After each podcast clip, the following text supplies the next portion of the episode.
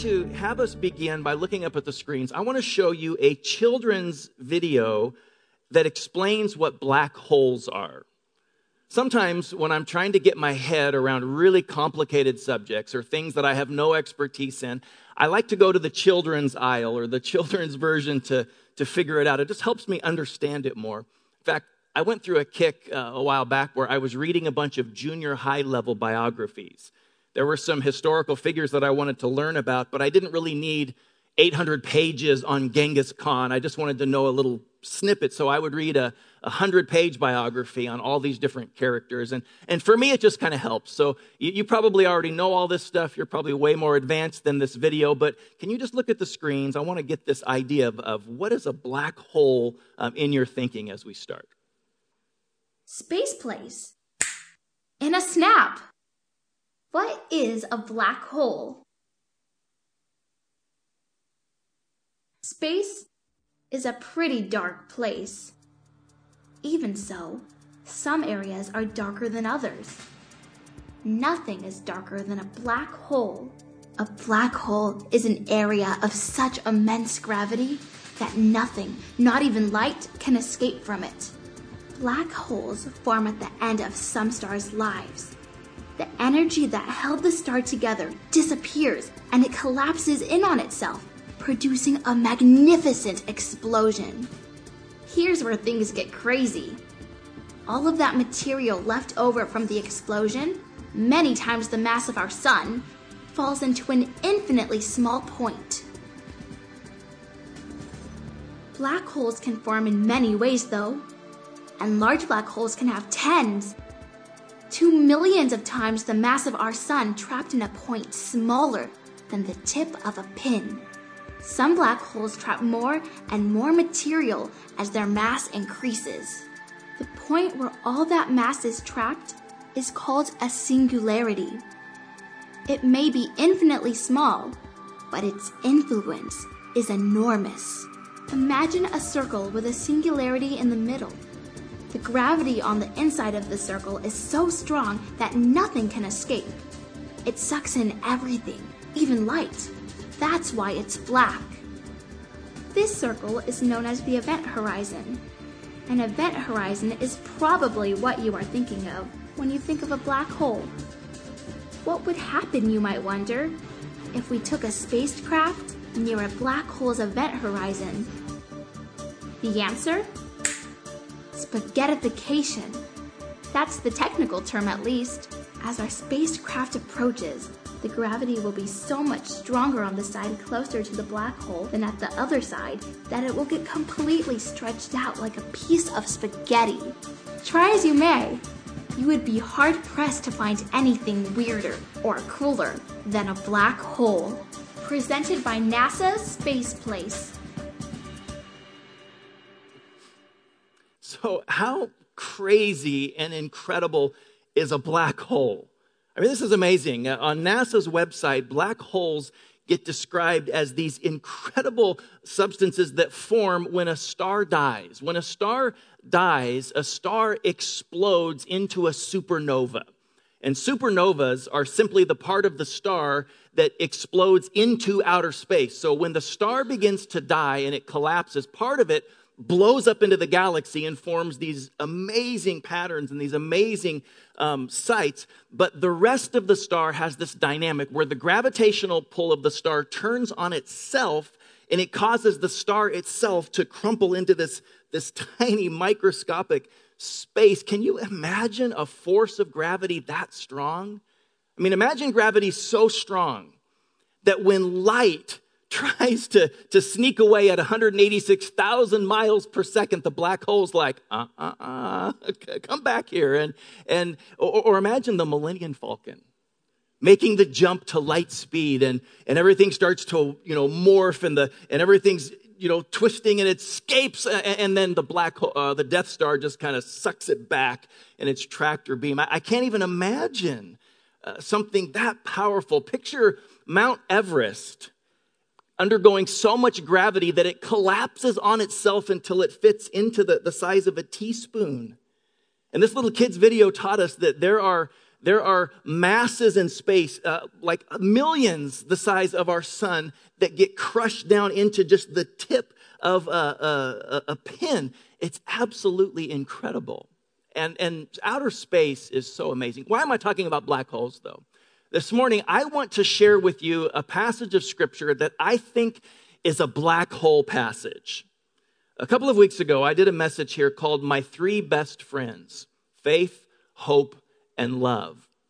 And I explained to you how faith, hope, and love are my three best friends. And I talked about how they are your three best friends and how we want them to be our church's three best friends. At the end of First Corinthians thirteen, the Apostle Paul said, "Now faith, hope, and love remain these three.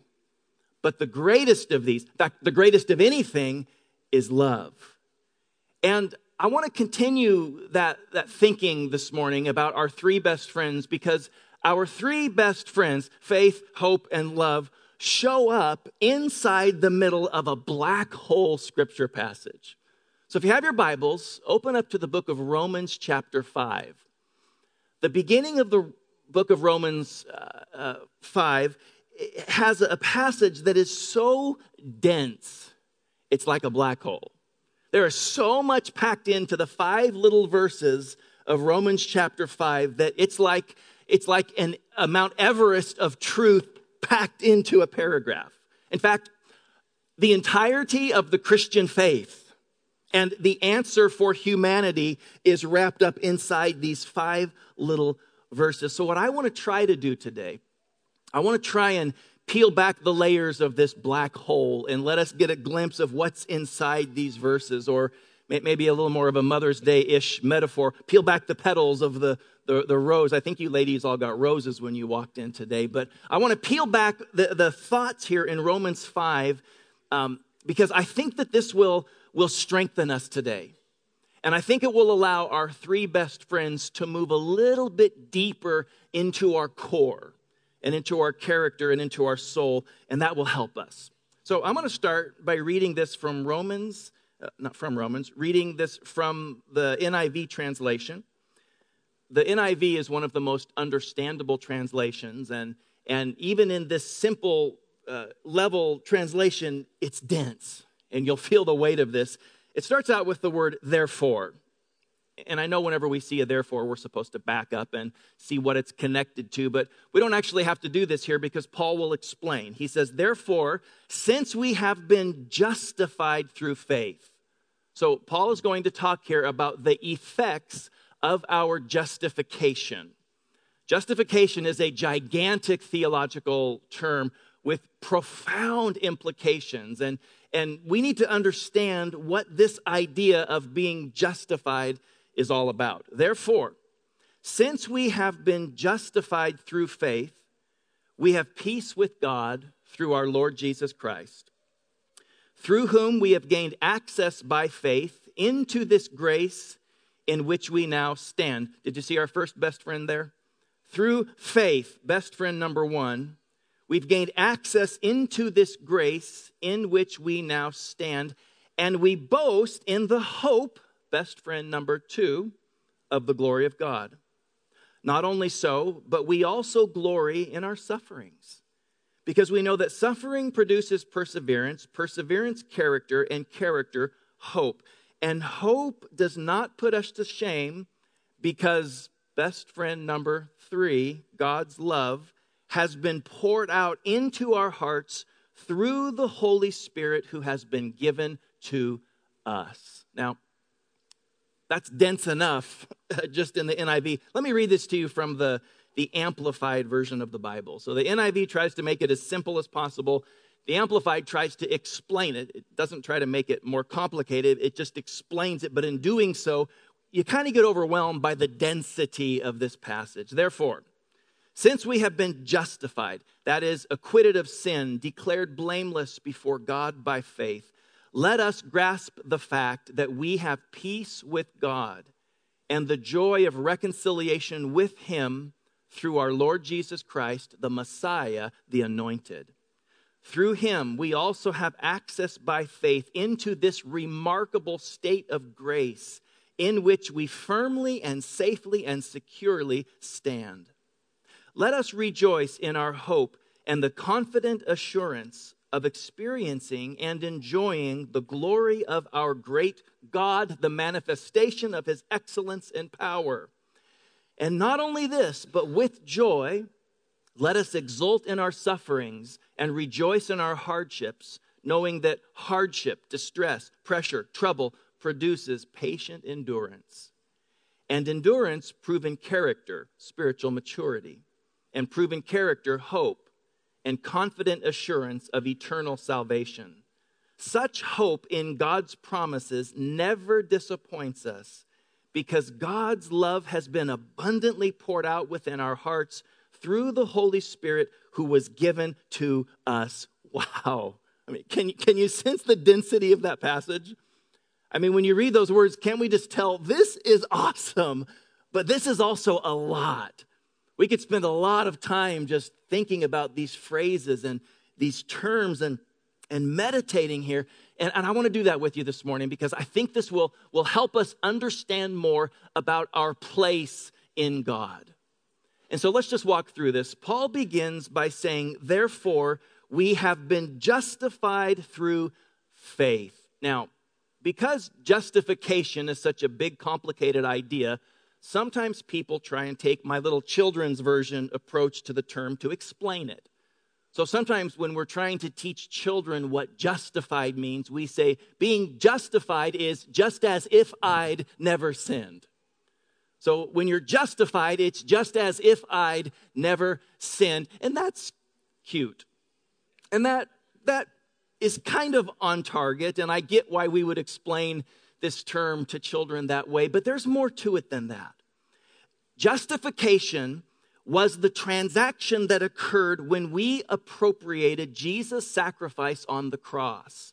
And we received God's forgiveness. But it wasn't just like God waved a magic wand and was like, you know, poof, all of your sins are gone. That's not exactly the way justification works. Justification works more like this. Picture that you're in a courtroom and you are on trial. And the, the, the litany of your sins and your failures has been read before the court. And so just for fun, just think about all of your sins today. Just think about all of those areas where you messed up and you were awful and you hurt people. And so your sins are on display and you're guilty. And you are about to be judged, and the verdict is about to come down, and you are going down for your sins. But just as the judge is about to pass sentence, just as the judge is about to proclaim you guilty, someone else steps up and pleads your case. And you discover that someone else has made what we call an atoning sacrifice for you. In other words, they've paid the price for you. They've served the time for you. And, and now we have what we call double jeopardy. And we all know what double jeopardy is, not because we're law students, but because we watch T V and we've seen it in the movies. And, and wasn't Ashley Judd in a, in a movie years ago with um, Tommy Lee Jones or something like that? But what we know from the movies is you can't be tried twice for the same crime, right? And so since the price was paid, and it's been atoned for, the judge suddenly changes the verdict, and no longer are you guilty. The, the gavel comes down, and with the full weight of the court and all of the authority that the court possesses, you are declared not guilty. And you are declared innocent. Um, you are an innocent human being. That's what justification is. The judge has declared you innocent. It doesn't mean that you've never sinned. It doesn't mean that, that poof, you're a perfect, sinless, amazing, clean human being. That's not what that means. Uh, justification means that your position has changed. You, you, you're declared clean and innocent. When the judge looks at you, the judge looks at you through the lens of the atoning sacrifice of someone else. So I'm judging you based on what someone else has done. Now, after justification, there's another step to the process, and we call that sanctification. Sanctification is the process whereby we now start to live out our new innocence. So justification changes your position. It changes the rendering of judgment. But now we have to live out that new reality. That's the process of becoming more like Jesus. The process of growing in holiness, in purity, um, and and in our faith. Now, the goal of both justification and sanctification is glorification. Glorification is the promised ultimate state of the believer. It's where God's trying to take us. And let me read a, a verse from First John chapter three, where the Apostle John kind of weaves these three ideas together. Um, in First John three, verse one, he says, see, or other translations say, behold, and he uses this dramatic behold because he's overwhelmed by what he's about to say. Behold, what great love the Father has lavished on us, that we should be called children of God, and that is what we are. The reason the world does not know us is that it did not know him.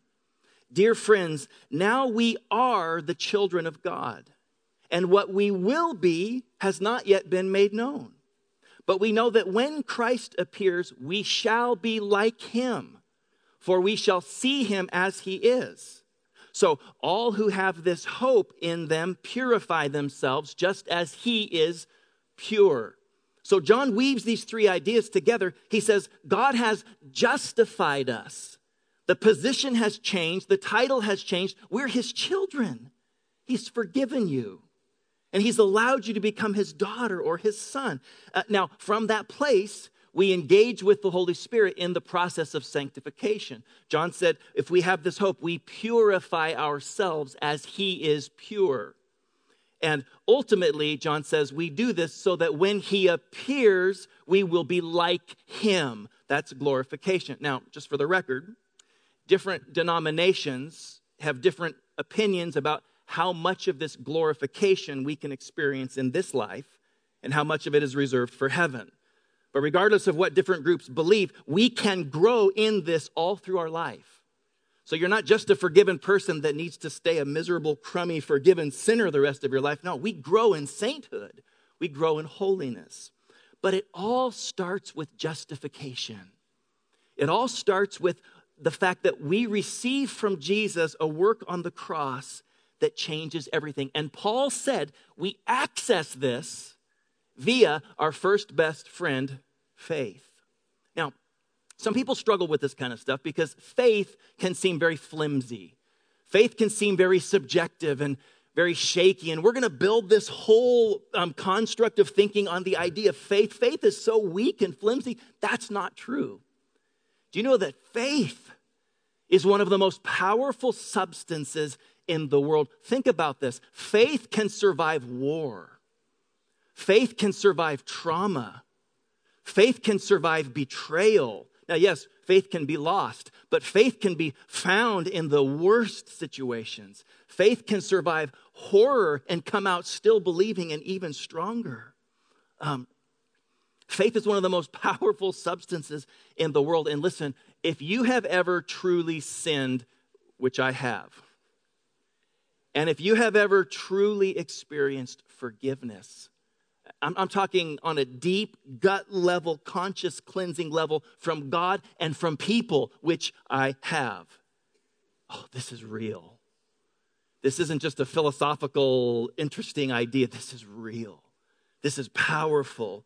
And, and real quickly, speaking of um, taking a children's story approach to this stuff, can I read you an excerpt from a book called The Pilgrim's Progress? Anybody here ever read The Pilgrim's Progress?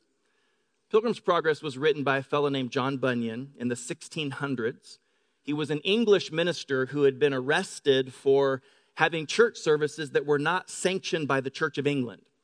And he was in prison, and he, he decides to write kind of a fairy tale-esque version of the Christian reality. He, he writes it on toilet paper. So he wrote this draft on the toilet. I don't know, well, we don't need to go any further than that. I, just, I don't know what he did if he used all of the toilet paper on his book, but... But he, he used the toilet paper to write the draft for A Pilgrim's Progress. I want to read the part of his story where he explains justification.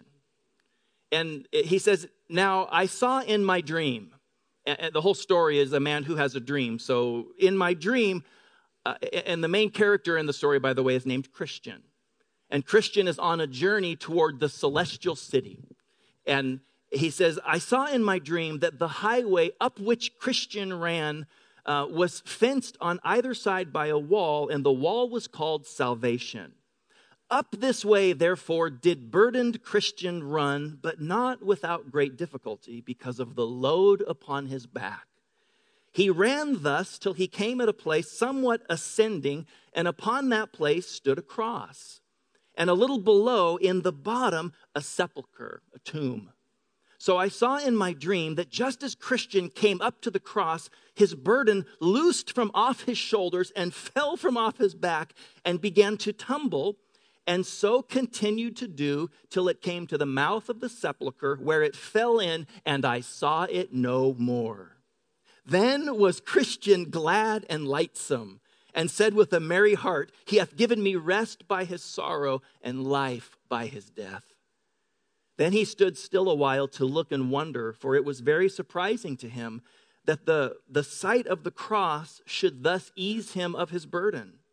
He looked therefore, and he looked again, until even the springs that were in his head sent the waters pouring down his cheeks. Now, as he stood there looking and weeping, behold, three shining ones came up to him and saluted him, saying, Peace be to thee. The first said to him, Thy sins be forgiven thee. The second stripped him of his rags and clothed him with a change of raiment. The third set a mark on his forehead and gave him a scroll with a seal upon it, and bade him look upon the scroll as he ran. And then they said that he should turn it in at the celestial gate of the celestial city at the end of his journey. And so they went on their way. And I love this. Christian gave three leaps for joy and went on singing. And that's justification.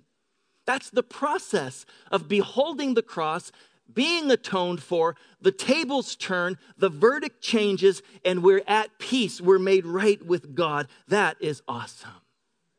And Paul says that you have been justified by faith, and that through this justification by faith, we now have peace with God. So, if you have looked upon the cross, and if you have received the atoning, forgiving work of Jesus into your life, you have peace with God. God is not your enemy today. God's not out to get you. He's not your judge. He's your ally. In fact, uh, he loves you so much. Do you know that, that the Bible calls Jesus your older brother? Over in Romans chapter eight, Paul refers to Jesus as the firstborn of many brothers and sisters. Did you know that? He's not out to get you. He's your father. And, and, and so if you doubt that today, if you ever think, oh, I don't know if I'm really rescued, I don't know if he really loves me, that is not coming from God. So if that thinking ever starts to work in your mind, it's not coming from him. It's coming from human wounds, human dysfunction, faulty thinking, maybe spiritual warfare. God is for you. In fact, the word peace in this passage means peace of mind. It means wholeness. It means an untroubled, undisturbed rest and composure. It means that God is for you.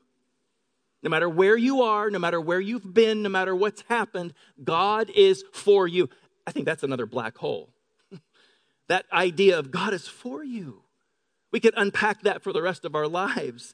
Um, there's a lot of truth and a lot of weight behind that. Therefore, since we've been justified through faith, we have peace with God through our Lord Jesus Christ, through whom we have gained access by faith into this grace in which we now stand.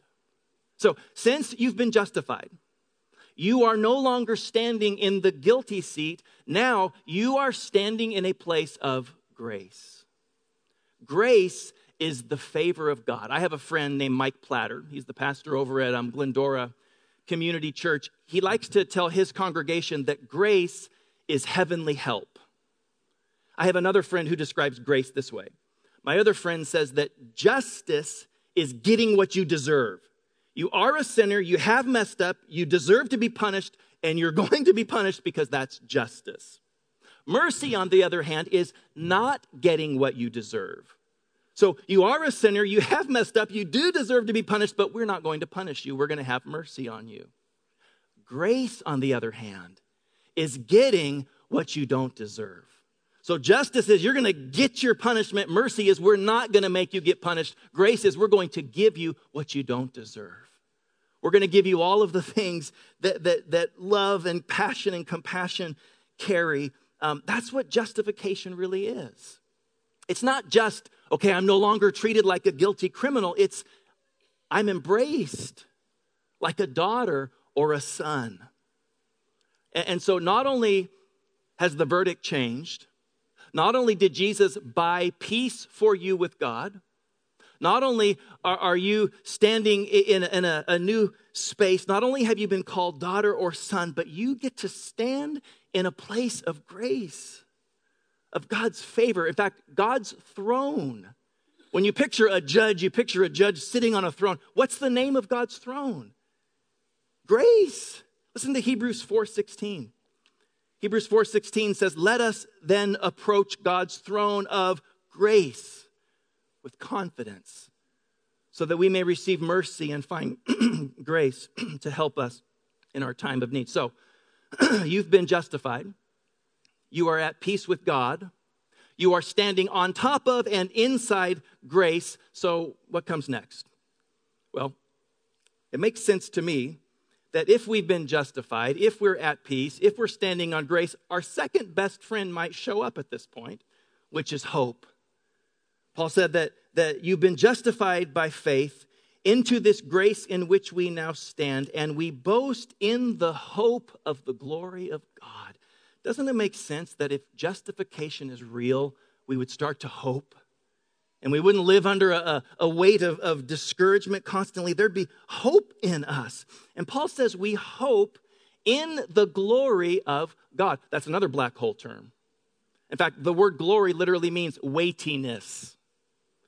The glory of God is the weightiness of the awesomeness and the splendor and the magnificence of God. And Paul said we boast in the glory of God, but Um, can I tell you something that is so amazing to me about the glory of God?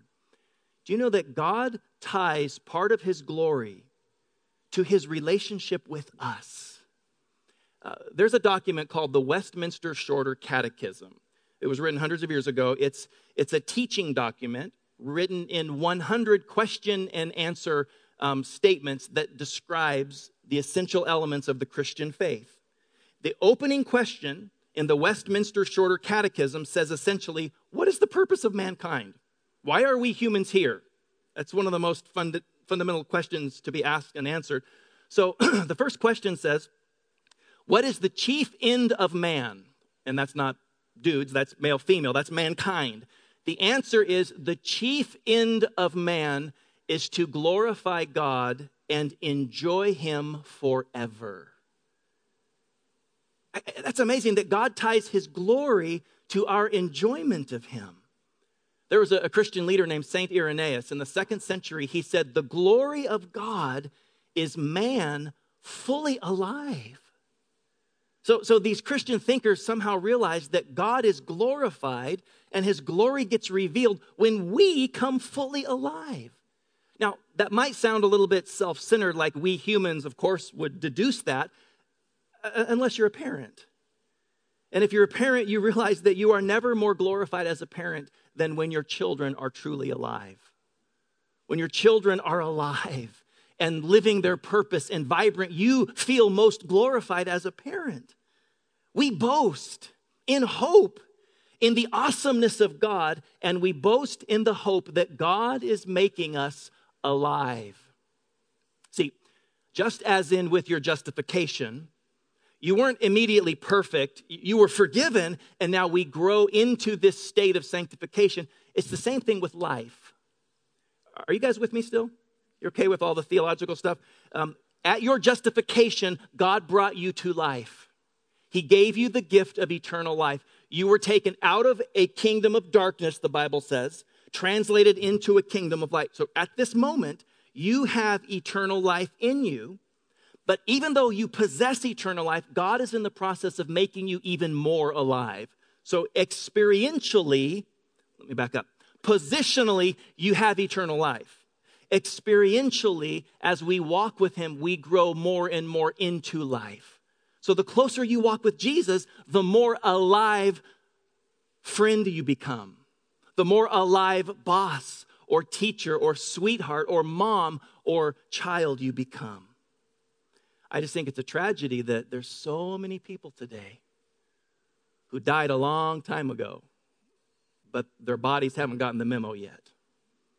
And they're still going through the motions, and they're still going to work, and they're still going through the motions, but they're disconnected from life.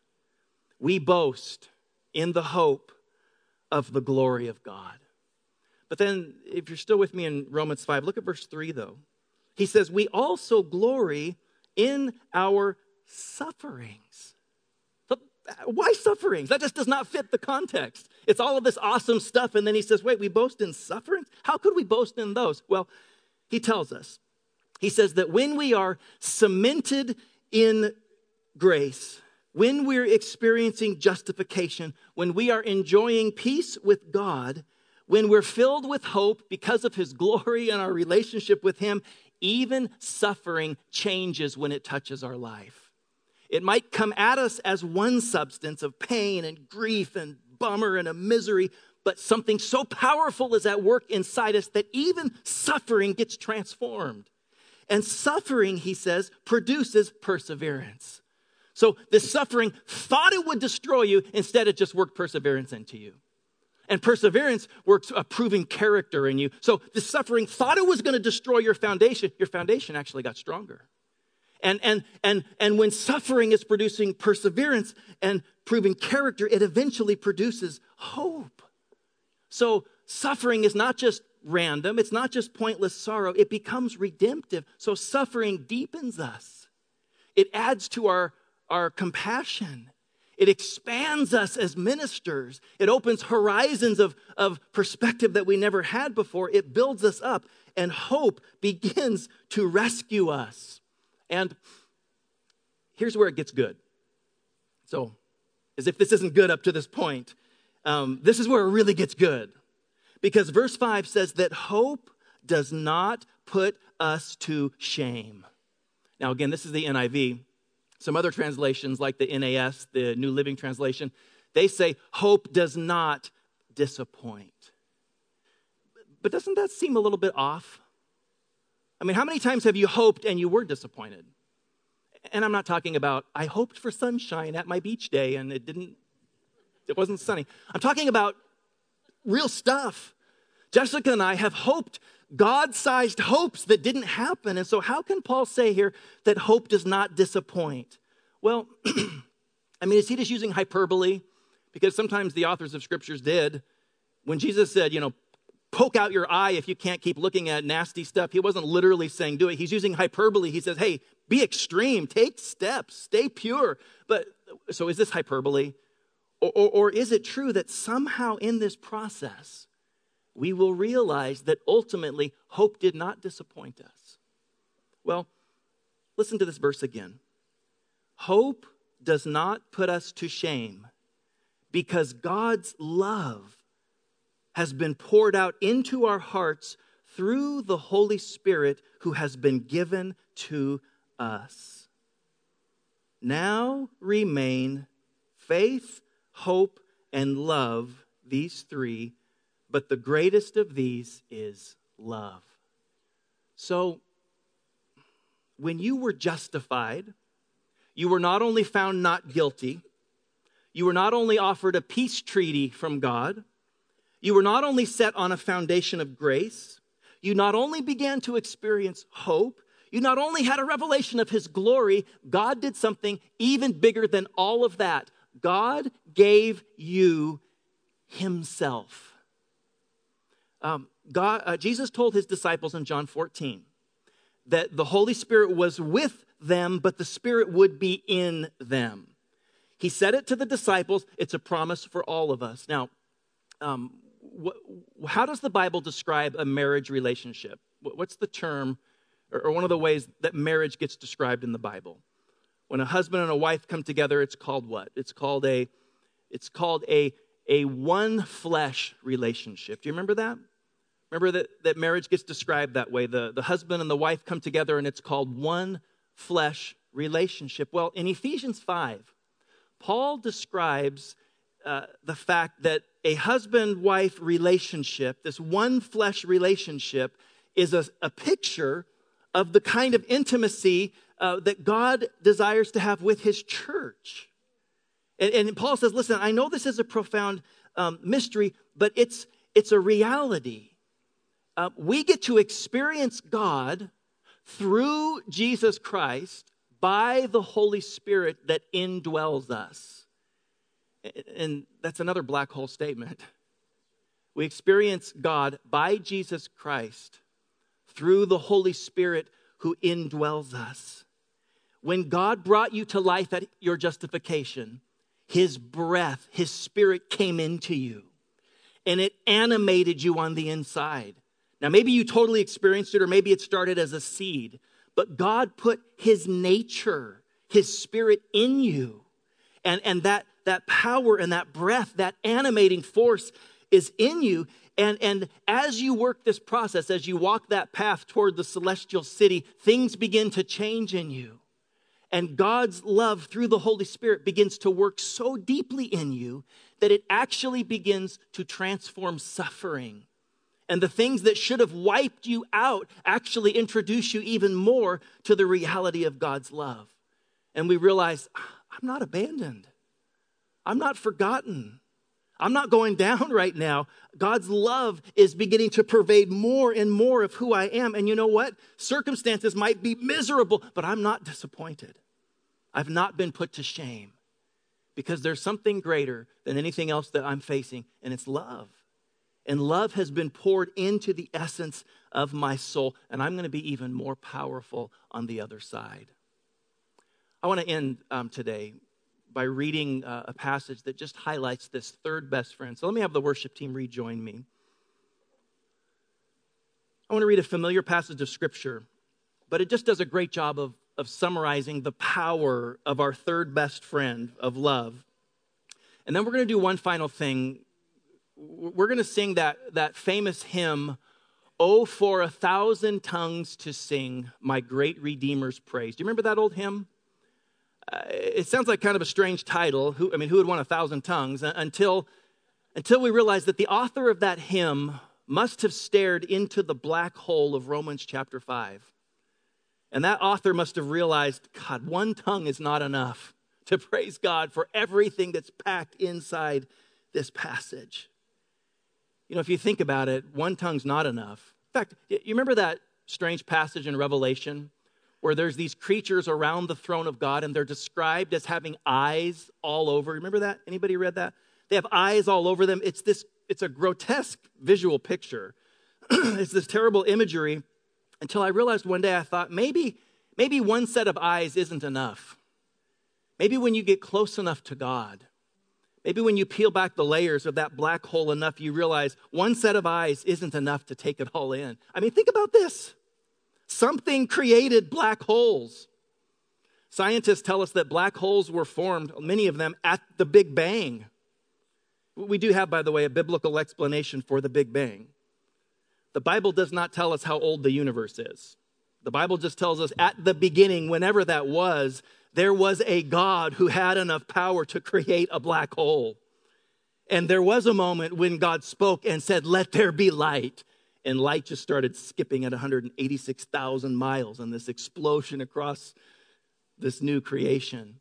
And, and so I understand why there's creatures that need a million eyes to take it in, and, and a, a worshiper that needs a thousand tongues to sing. So Romans eight, verse thirty-one says, "What then shall we say in response to these things?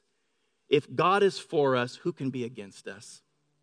He who did not spare his own son, but gave him up for us all, how will he not also, along with him, graciously give us all things?" As if we needed anything more than him. But along with him, he's going to graciously give us all things. Who will bring any charge against those whom God has chosen? It is God who justifies. In other words, the gavel has come down. Who can condemn you? You're uncondemnable.